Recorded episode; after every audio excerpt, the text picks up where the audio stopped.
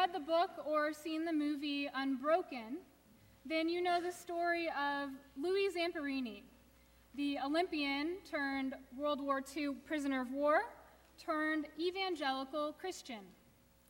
Perhaps one of the most unbelievable parts of his story, and you know his is quite a remarkable story, comes after he went to Nazi Germany to compete in the Olympics, after his plane broke down over the Pacific Ocean and he spent 47 days floating on a raft, after his spirit breaking ordeal as prisoner of war in Japan. After all of this, Zamperini came home, and there he struggled. He struggled with alcoholism, he struggled with an inability to forgive his captors, and he struggled with depression. One day, his wife dragged him to a revival led by Billy Graham, and that day he was transformed. He recommitted himself to Christ, and he said from that moment on, he never took another drink, he never had another nightmare, and he was able to forgive his captors once and for all. Now, I think that story of conversion is quite miraculous on the level of the miracle um, that we read about today in the Gospel of Luke, in which Jesus raises the widow's son. If this story is not a miracle, I don't know what is. And it's a classic conversion story that we're familiar with, one in which a person has accepted Jesus as his Lord and Savior, um, is then changed forever. Now, Louis Zamperini's story is very inspiring, but I have to tell you that conversion stories like his have always felt far from my own experience. Now, I grew up in Houston, suburban Houston, definitely the South, and I was definitely exposed to evangelical faith. But since our family attended an Episcopal church much like uh, St. John's, it was in downtown Houston, I felt like somewhat of an outsider as I observed my friends' evangelical religious experiences. I will always remember attending a revival in high school at one of the biggest Baptist churches in Houston. One of my, when some of my friends responded to the altar call, the moment in which they are prayed, they prayed the prayer, accepting Jesus as their Lord and Savior, I was mostly puzzled by all of the crying, the emotional hugs. Mostly, I couldn't understand why I needed to be saved. I racked my mind, wondering what was wrong with me, what I had done, why I couldn't think of the reason that I needed to be saved. In retrospect, the most obvious sin that I can think of, my goody two shoes self at age 15, the most obvious sin that I could think of was other than, you know, at times treating my younger sister not so nicely, was stealing an eraser from an elementary school book fair. Of course, that doesn't mean that I didn't and I don't need the saving love of Christ in my life. It's just that my conversion has been much different from Louis Zamperini's. My conversion has been a slow process over my lifetime. And I can point to some moments in my life when my conversion began to happen and was happening. I can point to my experience of going to church as a child and feeling so loved and accepted there. A moment, uh, a summer in which I went on a mission trip in ninth grade to Honduras.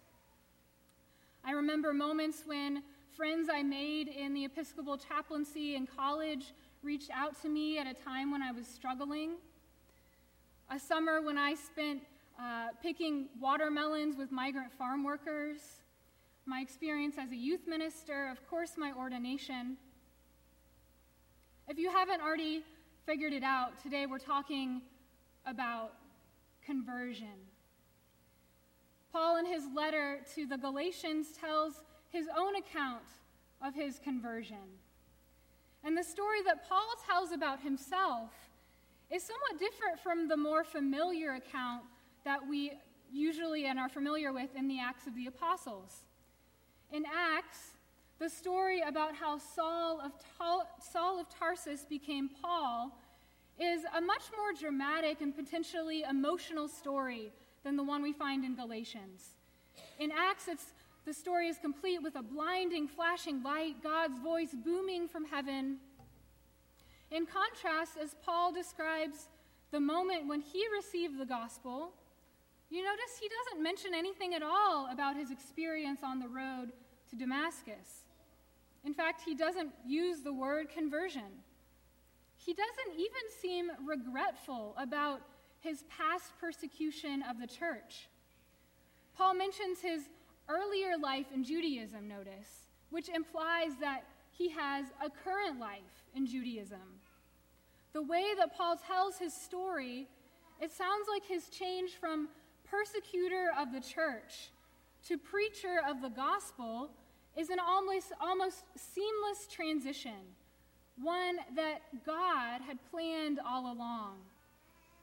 God set Paul free, apart before he was born to proclaim the gospel to all nations. God called Paul through his grace.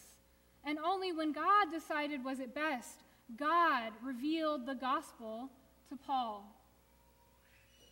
So you've just heard three conversion stories, three different ways that God, in his grace, calls his children.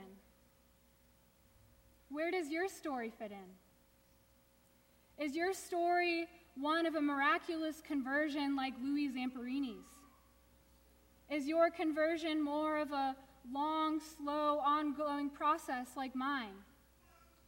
Is your story like Paul's, dramatic, passionate, seamless? Or is your story completely different? My point in sharing these three different stories with you today is to remind you that there is no one formula for conversion to the gospel. There is only your story, and my story, and Paul's story. And Paul tells his story not to impose some kind of conversion formula upon the Galatians or anyone else, but to share the difference that knowing Christ makes in his own life. And what is the difference that knowing Christ makes in Paul's life? Well, I have some homework for you today. I'd like you to go home when you have a free moment and read the letter of Paul's letter to the Galatians to find out what difference Christ made in Paul's life. It'll only take you 30 minutes, maybe an hour if you have a study Bible and you really want to de- delve into it. We'll be reading portions of this letter over the next month in church, but there's nothing like sitting down and reading the whole thing all at once. To give you a preview, Paul is so angry, so passionate in this letter that it's really quite funny. He writes to the Galatians with this passion because since he left the Galatians, since he spent time with them, new missionaries has, have arrived in Galatia. And they are preaching a very different message than the one Paul shared with them. Now, we have no concrete proof about what these missionaries taught, but it is clear that the missionaries are teaching to the Gentile, to the, to the Galatians who are Gentiles, that in order to really be Christian, they must be circumcised. And of course, circumcision was a sign of acceptance of the whole Jewish law. And so Paul, remember that Paul was a Jew and probably still considers himself to be a Jew is incensed that his beloved community in Galatia is being taught that they need to be circumcised. So spend some time reading and studying Paul's letter to the Galatians, and you will see that knowing Christ changed everything for Paul. Stop at nothing, nothing, to tell the Galatians and to tell the whole world that knowing Christ changes everything for us as well. The conversion story, uh, Paul shares his conversion story, the story of his earlier life in, Ju- in Judaism and the story of how he received the gospel as proof of his authority as missionary, as the missionary of the gospel. And the message of the gospel is that because God has acted through his son Jesus Christ, grace abounds. As Paul writes at the end of his letter, for neither circumcision nor uncircumcision is anything, but a new creation is everything. When we receive the gospel, allowing the same God who acted through Jesus Christ, who acted through Paul, to act through us, we are converted, we are called, and we become a new creation. The point is that no matter our story, God can use it. God will use it because God calls each and every one of us. God set Paul apart before he was born. God set our baptismal candidates apart before they were born Emerson, Natalia, and Anderson. And God set you and me apart before we were born.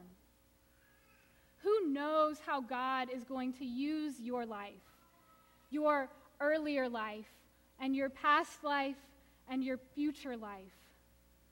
But there is no question knowing Christ makes all the difference. Amen.